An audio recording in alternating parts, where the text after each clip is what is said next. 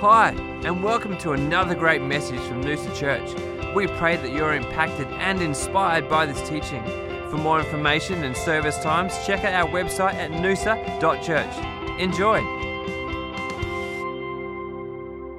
I'd love to get into the word this morning. So, uh, if you've got a Bible or anything like that with you, or you want to take some notes, go ahead and grab that out now. We're going to be looking at Matthew chapter 22, uh, verse 15 through to 22. And um, when Jesus is questioned about um, the temple tax, is it right to pay these taxes? So, from chapter 22, verse 15 through to uh, 22. Then the Pharisees went and plotted how they might entangle him in his talk. And they sent to him their disciples with Herodians, saying, Teacher, we know that you are true and teach the way of God in truth, nor do you care about anyone, for you do not regard the person of men. Tell us, therefore, what do you think? Is it lawful to pay taxes to Caesar or not?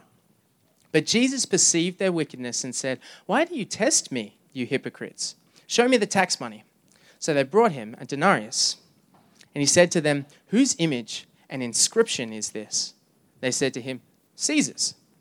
He said to them, Render therefore to Caesar the things that are Caesar's, and to God the things that are God's. And when they heard these words, they marveled, and they left him and went their way. Really interesting situation that happens here that we see these people come to Jesus with the intent of trapping him in his words. And his response to them literally leaves them speechless. And to me, reading through this passage, there's one massive question that goes unasked, right? They say, whose inscription is on the, uh, whose inscription is on the coin? And Jesus says, well, you know, you give it to Caesar because it's his, it's his picture on there. It's his writing, and it belongs to him. Give to Caesar what belongs to him, and give to God what belongs to God. And the question that goes unasked is, well, what is God's? Right? And they wouldn't, the Pharisees thinking about what Jesus had said to him, they would have been putting two, to two, two and two together in their minds and thought, like, oh, well, that's then my next question is going to be, well, what is God's, Jesus? And as they thought through that, oh, okay, how do we figure that out? Okay, what bore the inscription belonged to that person? Okay, so what, what bears the inscription of God? What bears his image? Oh, wait, oh, that's me, right? and so they would have just gone, oh, well, I don't want to enter into that one with Jesus. Let's get out of here, right? And it's, uh, it's funny how they'd set out to trap him, and Jesus had turned it on their head by making it personal, right? And we see in Scripture this idea of the image of God and his ins- inscription on us from start to finish, right? So in, in Genesis, first chapter of the Bible, first chapter of the first book, uh, verse 26 to 27 says, Then God said, Let us make man in our image, according to our likeness let them have dominion over the fish of the sea, over the birds of the air, and over the cattle, over all the earth and every creeping thing that creeps in the earth. So God created man in his own image. In the image of God, he created him. Male and female, he created them. From the very beginning, the likeness of God has been upon us, his people. And from the very, when you see in the very end of Scripture, Revelation chapter 22, the last chapter of the last book of the Bible, we are inscribed with his name. It says from verse 3 and 4 there shall be no more curse, but the throne of God and of the Lamb shall be in it, and his servants shall serve him. They shall see his face, and his name shall be on their foreheads. You know, what we are bears the image and the inscription of God. So the initial question they set out with, you know, is it right to pay taxes or not to Caesar? Was made personal. And he told them, well, you should probably be a little more concerned about giving God what belongs to God. Um, and so should we. So often we're consumed with the trivial, that the really important things in life go wanting. And we, we lose track of what is really valuable.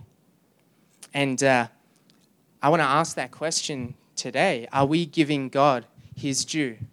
What is truly valuable in our lives and who we are and what we do, are we giving, are we giving that back? I heard a, uh, an evangelist uh, talking to someone and talking about value. He said, um, You know, what, what do you own that's valuable? What's the most valuable thing that you own? And he thought for a moment. He's like, well, I'm, my dog is pretty dear to me. That's really valuable. And like my car, you know, those are probably some things I have that are of significant value. And he's like, oh, hang on a second. How about, how about your eyes? How valuable are your eyes? Would you sell them for a million dollars? He's like, no, no way. 10 million. Mm, still probably not. It's like, so your eyes are one of the most valuable things you own, right? It's like, yeah. Like, well, how about your life? How much would you sell that for? Couldn't put a price on it, right?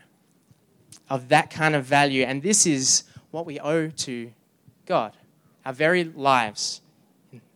I want to share a passage from Romans chapter 12, verse 1.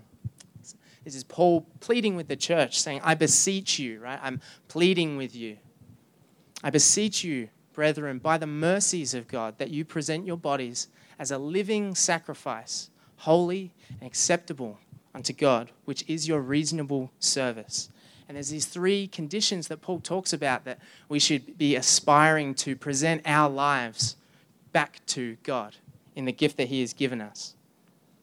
Those three things living, a living sacrifice, an acceptable sacrifice, and a holy sacrifice of ourselves. And so this morning I want to look into those kind of things in how we how we give ourselves back to God because it's such a lofty concept, right?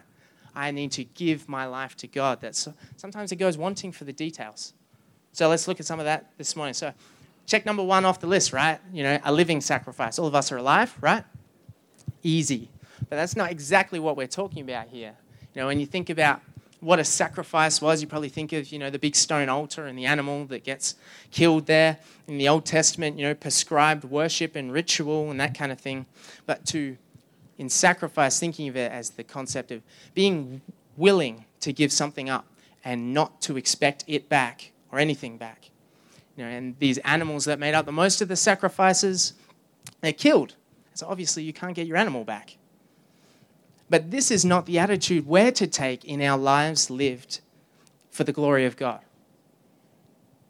Rather than the sacrifice being given over and killed and finished and done, dusted, forget about it, we're to continually offer ourselves to God in a life lived rather than a death and an end.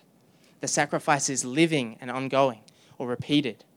I was teaching at a, a seminar for missions for young people in the midst of lockdown and social distancing and everything like that this year. Um, and one of the young people, as they were talking about their life's mission and goal, he was talking about he wants to go somewhere really dangerous where he's probably going to get killed for his faith. And uh, he wanted to live in this situation where, you know, to live is Christ and to die is gain. And um, it's pretty extreme attitude, right? Um, but the kind of thinking that led him to that place and um, is present in a lot of times. Um, it sounds pretty extreme, but I think that same mindset seems attractive to us in other situations and contexts in our lives as well, because it's much easier to think of our lives as Christians as one big commitment, one time, then lots of little commitments or lots of large commitments over however many years there is. It's so much easier to think, if I just do it once, that'll be enough, and, and then I'm done, and I won't have to, it's not going to be hard, and, and that'll be it. But the aim is not just to surrender our lives, but to continue to leave it there, not to take it back as we're often able to do. The Christian life isn't finished and complete when we give it over to God and we trust Him and we surrender, but rather that is the beginning. We are to, like Paul says in the same book, we are to die daily, to unceasingly offer ourselves to God. There's a missionary, um, Jim Elliot, uh, who was eventually killed for his faith in the Amazon. He said, One does not surrender a life in an instant. That which is lifelong can only be surrendered in a lifetime. Nor is surrender to the will of God per se adequate to fullness of power in Christ. Maturity is the accomplishment of years. And I can only surrender to the will of God as I know what that will is. You know, we I think last week we talked about maturity, and I was so tempted just to talk about maturity because I love uh, talking about the fullness that God has for us in being shaped closer and closer into the image of Jesus, His Son. Um, But isn't maturity, you know, as it's seen in Ephesians 4 that we looked at last week, isn't it the sum of progress and time? Right? You know, no fruit that grows on a tree when it buds is instantly a fruit. No baby is born as an adult, right? Maturity happens and it takes it takes time to get there. In the same ways, when we when we give our lives over to God, it is it, it can't be instant and over. Giving ourselves over is the beginning of sacrifice. And so the question for us to consider are we a living sacrifice in our day, in every day of worship to God? There's a warning that Jesus has for the church that uh, for a specific church, but worthy for us to consider too. He says in Revelation 3 I know your works, that you have a name, that you are alive, but you are dead. Be watchful and strengthen the things that remain and are ready to die, for I have not found your works perfect before God. You know, check and see if there is life. I think we, we constantly need to, to analyze where we're at with God and ask Him and seek and seek that the Holy Spirit would reveal to us where we are lacking in His life that is so abundant and so freely given.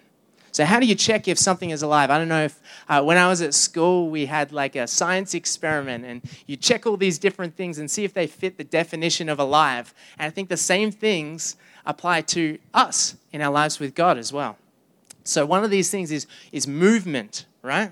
Everything that lives has to move around and function from flowers, you know, that have to open up or follow the light around to herds of wildebeest, right? They have to go where the food is or go where the water is. It has to be moving.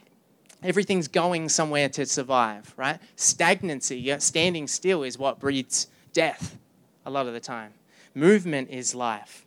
So we ask ourselves the question are we going somewhere? Do we have direction and God given purpose in our lives? Are we moving? Are we uh, respiring? Right? One of the other things is it breathing? That's how you can tell it's alive. The word used to describe the Holy Spirit is breath or wind. In the same way something breathes and respires, it lives, and we live by the Spirit. He guides us and He teaches us and He, he gives us truth and empowers us, right? Can we see that in our lives? Are we respiring? Are we sensitive? Right? Things that are alive are sensitive to everything that's going around. They have senses. They're able to experience and react. Right? Like the I think of those I don't know what they're called. I probably should have googled it, but you know those freaky like rock pool mops, right? You poke them and they, all the tentacles suck in. You know what I'm talking about? Someone probably knows the name. Hopefully. They've got no eyes, like they don't look like they should be alive, right? They got no eyes, arms, legs, they don't have a mouth, you can't see them eating or anything like that. But when you go to poke them, you know that they're living because they can react to you, right? Jesus says, you know, my sheep, they hear my voice. Can we hear God?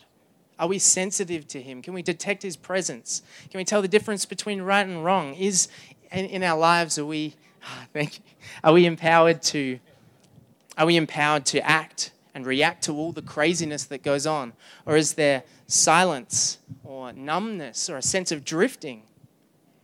Is there growth. The maturing process that we talked about before. You know, if you see an old gum tree, maybe there's, a, there's been a bushfire come through. It's all black on the outside. None of the branches have any leaves or anything. But if you see a green shoot coming out of that tree, you know it's still alive because it's growing, right? We got the same thing in our own lives, no matter the circumstance. Are we still growing? Are you experiencing more of the victory that is freely given to us in God than you were six months ago? Or, you know, do you look more like Jesus than you did a year ago? Are we being conformed, formed into, constantly into his image? Or nutrition, living things that got to eat, right? If we're going to do all this stuff like move and grow and react and be sensitive, we need energy and fuel to make it happen. Otherwise, it won't happen for long, or we get sick and ill or malnourished, right? Do we feed on the word? Are we sustained? 1 Peter chapter 2 verse 2 says, "As newborn babes, desire the pure milk of the word, that you may grow thereby." Are we allowing ourselves to feed and get that energy that we need for the other stuff to happen? Do we study it? Do we think about it? Do we talk about it? All of those things will help us get the nutrition that we need to live, to truly live. Another thing you can tell something is living is here, this is the nicest way I could think of excreting, right? Is it excreting? Getting rid of waste. It's another way you can tell whether or not something is alive. Living things have to get rid of the bad stuff somehow. As we engage in, you know, all the other stuff that I was talking about, we can't help but ingest or create nasty things that'll stick around and poison us from the inside out. Right? We, ha- we need to be moving these things that, if they stick around, will, will taint or poison us, and we need to get rid of those and to take them from the outside, take them from the inside out and remove them. Are we continuing to allow Jesus to remove that poison that's within? Are we, are we allowing him to do that? And are we being a part of that? Or are they making us sick? Yeah, as our bodies naturally create waste and just doing their thing. As disciples, we're going to experience disappointment. We're going to be affected by this world if we're in it. We're going to experience insults and bitterness and rejection, but will we allow those to fester within us or will we remove them? And finally, reproduction. You know, something's alive if it's making more of itself, right? Your car, for example, it looks like it, you know, it breathes, it feeds, it excretes, it's got exhaust, right? Um, but no matter how many cars you have in your garage, they're not going to be multiplying, right? They're not alive. Jesus told his disciples, Matthew 28, the Great Commission go and make disciples of all nations. Baptize them in the name of the Father, the Son, and the Holy Spirit, and teach them to obey everything I've commanded you. you know, I made you guys disciples. You look like me, and now go and do the same thing. Teach everyone else and make more of yourself.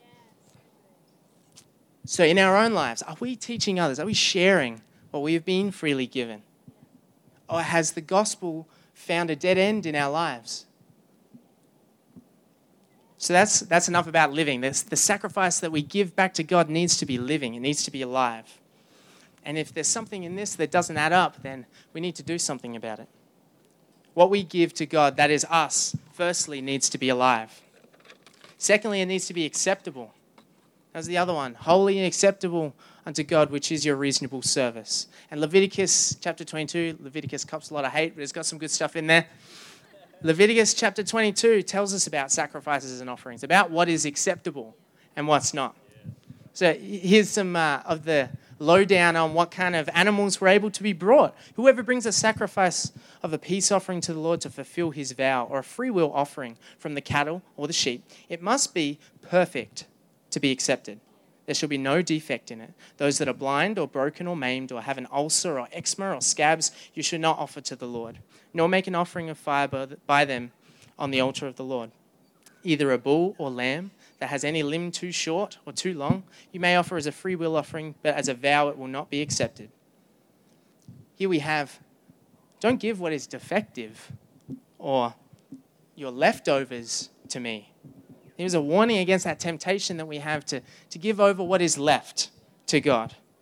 The, the, the maimed sheep that won't be much good for, you probably don't want to breed with the others. And, you know, if it's sick and dying, it's probably not going to last around.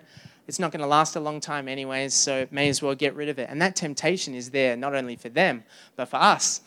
And it's there for a good reason because we see later on in Scripture that that's exactly what happens. You open up and read, I'm not going to read it all now, book of Malachi talks about this attitude of just bring the sacrifice and get it over with. And this is what God has to say about it. He says, Who is there? This is from Malachi chapter 1.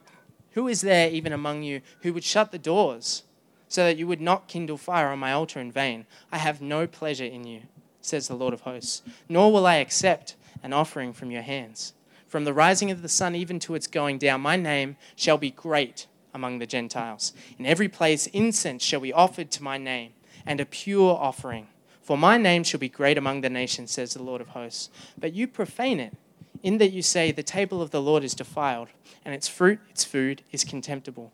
You also say, Oh, what a weariness! And you sneer at it, says the Lord of hosts. And you bring the stolen, the lame, and the sick as an offering. Should I accept this from your hand? says the Lord. Know, to summarize this kind of attitude of, well, if this is this is what you're going to do in worship and you're just going to bring me what you don't want, then just close the doors. And that's that's intense, right? But the reason I am a great king and my name shall be great. You know, earlier he makes the point and says like if you brought a sick animal to your governor, right? You just brought it to their door and said like, "Hey, I brought the meal for tonight." Wouldn't they be insulted? And here I am, I'm, I'm your God. Like, and this is what you, this is how you would honor me. Even, uh, you know, David makes the point of saying, he says, I can't give to God something that's cost me nothing. He's offered a free sacrifice and he turns it down and says, No, I'm, I'm paying for this. That, that generosity is great, but I need to give to God something that costs me something. In us laying down our lives as sacrifices and giving back what is God's to God? Are we giving Him the best of our lives? Or are we giving Him what we can't find a use for or don't really want? Does God get the first fruits of our lives or does He get the dregs? For the sacrifice to be acceptable, it must be the best. Not because God has an ego issue or anything like that. You know, um, does God love a whopping great check to the church? No, he says, I love the cheerful giver, right? Because what was important? What is God interested in? It's not money, he's interested in us. That's why the heart is what is what is the, the part that God is excited about, right? You know, we uh, a while back we heard about the story of Cain and Abel. Why was Abel's sacrifice accepted and better? Because it was brought with faith. That is why it was acceptable. By faith, in Hebrews 11, we see that Abel offered a better sacrifice. And that without faith, it is impossible to please him because he who comes to God must believe that he is and that he's a rewarder of them that diligently seek him. Getting some amens from the daughter there. Thank you. Um, in our lives, though, we need to ask the question constantly is God getting our best, what he deserves, what is due him? And what needs to change so that he does get that and he doesn't get just what's left because we are so easily consumed in ourselves. And finally, the condition of this living, acceptable sacrifice is that it be holy. That same passage in Leviticus tells us, You shall not offer to the Lord what is bruised or crushed or torn or cut, nor shall you make any of offering of them in your land, nor from a foreigner's hand shall you offer these as bread for your God, because their corruption is in them, and defects are in them. They shall not be accepted in your behalf. You know, if it is corrupt or deformed, then he doesn't want it. Imagine what has been described so far, you know, sick or torn or like, you know, oozing scabs kind of animals. It's filled with disease and it's not what it ought to be. And this was not what intent, was intended for this sacrifice. Instead, it ought to be perfect. And the same goes for us. He says, Be perfect, therefore, as your heavenly Father is perfect. And, you know, make every effort to live in peace with men and to be holy, knowing that without holiness no one shall see the Lord. God's desire is that we be holy in all we do. And this is important to, to understand in our culture that there's, there is a certain way that we ought to live to honor God. When God chose a people to follow him in, in the people of Israel, his children, he gave them the law, the Ten Commandments, laws to be to follow in order to be free of sin and to to honor God. Ten Commandments. Verse 5 being about God. This is how we interact. You know, worship me only. Honor my name, those kind of things. Here's how we interact, first five. And then the second five, here's how you interact. Right? Because God cares about how we treat each other. And Jesus' summary of those is love the Lord your God and love people. The only catch is, of course, for us, is that we, we can't keep them all, right? Us and everyone who's come before us have had the same struggle that despite these things being good and great, we just don't do them. No matter how hard we try, we don't do them. And instead, we, we have entered into that, that corruption we're not perfect as we've been intended and made to be. We've all lied or stolen or cheated, or, and in doing so, we've dishonored God. We're not holy. And really, the only hope of the guilty, those who have done wrong, is that the judge might let them off, right? And God is good, just, and merciful, right? He will not allow the, the guilty to go unpunished. And what kind of good judge would, right? But He is so merciful to bring that justice and punishment on another in our place, despite our corruption and our faults, that has been taken away from us in the person of Jesus Christ. He bore our punishment. Jesus, his son, came to earth and lived as we did, free of sin, though, and gave himself up willingly, sacrificed, took that punishment that should have been ours, and he did all of that so we would be free from the corruption and considered holy and righteous in spite of our actions. And we need only to turn from our ways and trust in Him and the amazing gift that He has brought. And if we, like it says in 1 John, if we confess our sins, He is faithful and just to forgive us our sins and to cleanse us from all unrighteousness. Now, if the issue of sin or this issue of holiness in presenting ourselves and our living sacrifice to God, if sin or holiness was unimportant, Jesus would not have been the solution, right? If God cared very little about uh, the state of his church, of his people, why would it have demanded the humiliation, torture, and corruption of Jesus in order to be resolved? Instead, we see the cleansing of sin was costly, the sacrifice was large, but the victory great, right? Holiness is of utmost importance to God, and in love, He has given us the opportunity to experience it and freely receive it. That same faith that we use to take hold of that grace that has been given to us in a gift helps us to listen to Him and to love Him and His commands in return. Jesus says in, in John 14, if you love me, you will keep my commands. He's shown us abundant love in sending his own son to die. And the last question in uh, holy sacrifice is this Do we love him? And we need to show it. As those who bear his image and inscription, we need to allow him to bring us to life.